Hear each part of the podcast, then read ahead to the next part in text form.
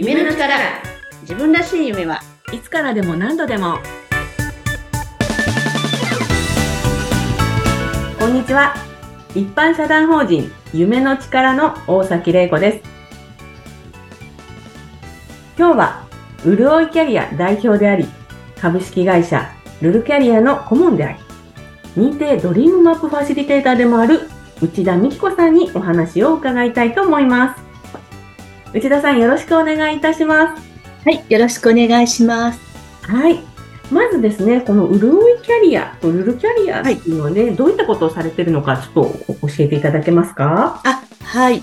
えっと、株式会社ルルキャリアというのは、うん、と今から11年前に私が、えっと、設立、創業した会社で、うんうん、女性活躍とかダイバーシティをテーマに、研修やコンサルをしている会社だったんですね。うん、そう、それで昨年私が代表を降りて顧問になって、ええ、今まで、あの、企業向けに、法人向けにやってた活動、ルルキャリアのところは、うんうん、もう今私は退いて、個人向けにキャリアデザイン、それからまあライフデザインと、あとは企業、うんうん、女性の企業支援とか、そういったことをやっている、まあパーソナルに向けた活動をしているのが、潤いキャリアになります。そうなんですね。はい。はい。ありがとうございます。じゃあ、そんな、えー、代表であり、顧問でありっていう、その内田さんが、この認定ドリームマップファシリテーターになったっていうか、それっていうのは、はい、なんかその、こう、ご自分の活動に役立つなというふうに思われたんですかね？そうですね。私自身が起業をするときに、このドリームマップを受講して、自分自身のやりたいことが、すごくこう整理できたんですね。で、で、これ、あの、まあ、もちろん企業向けの方にもいいし、あの、個人でお勤めしている方のキャリアデザインとしても非常に有効的だなって私自身が実感したので、あの、当時は働く女子大学うるおいプラスっていうパーソナルに向けたところの講座に入れ始めました。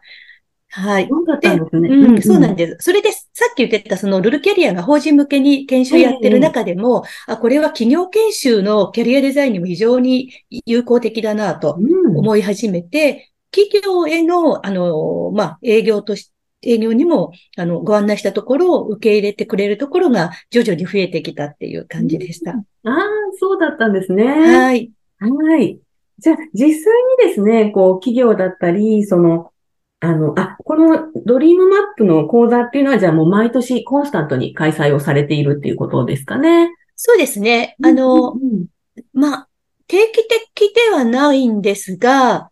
あの、年に何回かは、うん、その、今は潤いキャリアの方で開催はしています。うんうん、あ、なるほど。はい、じゃあ今はその個人に向けて、その、はい、開催をされてるっていうことですね。そうですね。はい。はい。ありがとうございます。実際にこう、あの、ドリームマップ講座開催してみてですね、はい。保護者の方からどんな反応がありますか？個人に向けての方をまずお話しすると、うんうん、ええ、あの、個人はまあ、ご自身がドリームマップっていうのをどなたかから聞いて参加しているので、非常に、あの、まあ、前向きというか、ワクワクしながら参加されてくる方ももちろん一定数いるんですが、そうは言ってもやっぱり初めて参加する、受講するっていう不安とか、あと本当に描けるのかとか、あの、どんな人が参加するのかって言って、不安の方も結構いらっしゃるああ、なるほどね。うん、う。ん、ですけども、やっぱり終わった後に、あの、うん。うん、やりたいことがすごいたくさんありすぎて、もうもやもやしていたのが、うん、あの、一枚のマップにきちんと整理できて、うんうん、やりたいことが明確になったとか、うん、あとは皆さんの前でこう発表することによって、もう本当にこう実現しているんじゃないかって、もう錯覚を起こすぐらいに、うん、あの、すごく、あの、ポジティブな気持ちになれましたとか、えー、やりたいことが明確になって前に進められそうですっていう、あの、うん、本当皆さん、あの、まとびっきりの笑顔になって本当に帰ってくっていう感じですね。ねえ。じゃあ本当にこう、一歩、こう踏み出してくださったことでね、はい、こう、自分の中のいろんなことが整理されたりとか、ワクワクした気持ちをね、持ち帰っていただいたりとかっていう感じ、ね、そう、そうですね。うん。なかなかこう、ドリームマップのドリームってね、こう、言葉が苦手だっていう方もね、いらっしゃいますよね。あ、そう、そうなんですよね。うんうん、まあ、それで言うと、私自身もそうだったので、そう、そう、だから、まあ、あの、いつもドリームマップの一番最初にそんな話もすると、共感してくださって皆さんも実はそうだったんです、なんて。でも、思い切って参加してみて、本当に良かったですって言って、皆さん変えられますね。ああ、そうなんですね、ありがとうございます。じゃあ、えっと、先ほどね、あの、企業に向けてのね、キャリア研修とかでもこれ使えるって思って、こう、動き出された、あの、内田さんなんですが、はい。さんの方からは何か、あの、こういったことが良かったよとか、こんな風だったよみたいな話ってありますか？あ、はい。あの、ちょうど10年前ぐらいって、うんうん、企業研修の傾向が変わり始めてきた頃で、ね、まあ、先、最近特にそうなんですけれども、うん、やっぱこう人生100年時代になってきた中で、うん、あの、会社の中で、ただこう、仕事に活かせるスキルを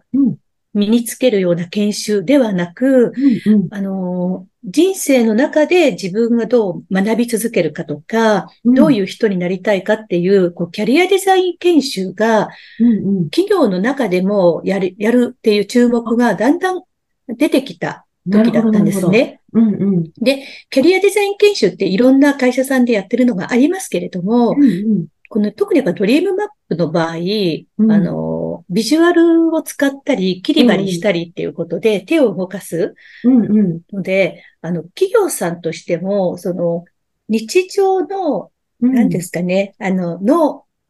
えっ、ー、と、理屈で考える脳から少し解放されて、やるこういうキャリアデザイン研修っていうのが、あの、当時やっぱ毛色が違って、なかなか面白そうだなっていう、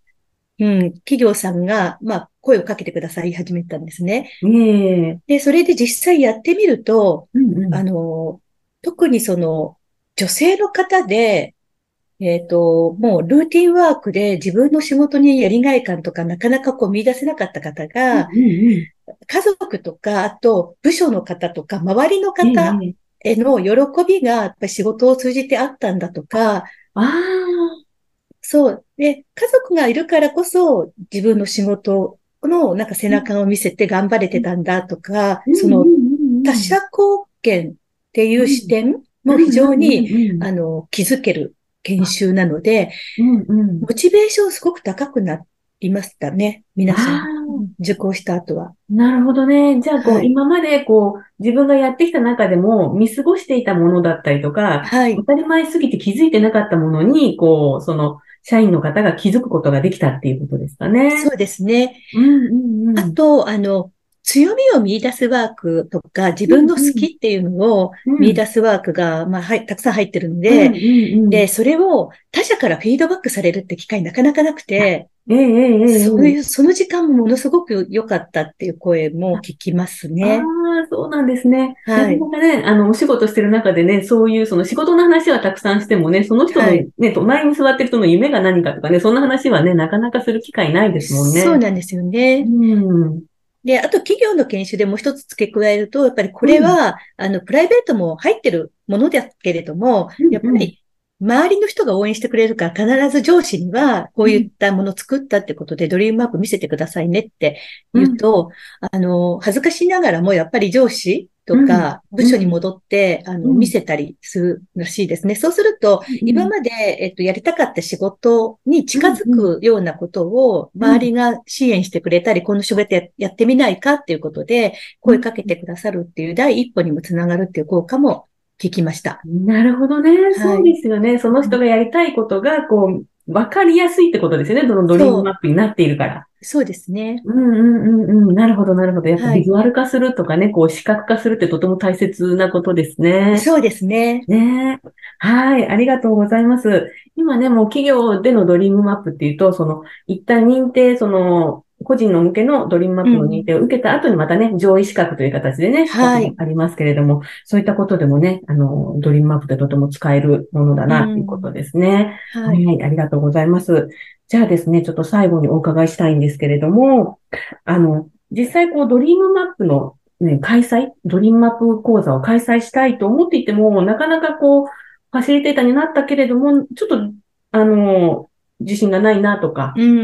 あとまあちょっと集客とかってどうするんだろうなんてね、そんな不安を聞いたりすることもあるんですけれども、そんな方に向けて、はい。皆さんから何か一言、あの、いただければと思います。そうですね。うん。でもね、今思い返せば私も一番最初に初めてドリームマップやるときは、うんうん、ファシリテートの自信もないし、うん、本当になんか、あの、受講してくださった方に申し訳ないぐらいぐだぐだだったんですけれども、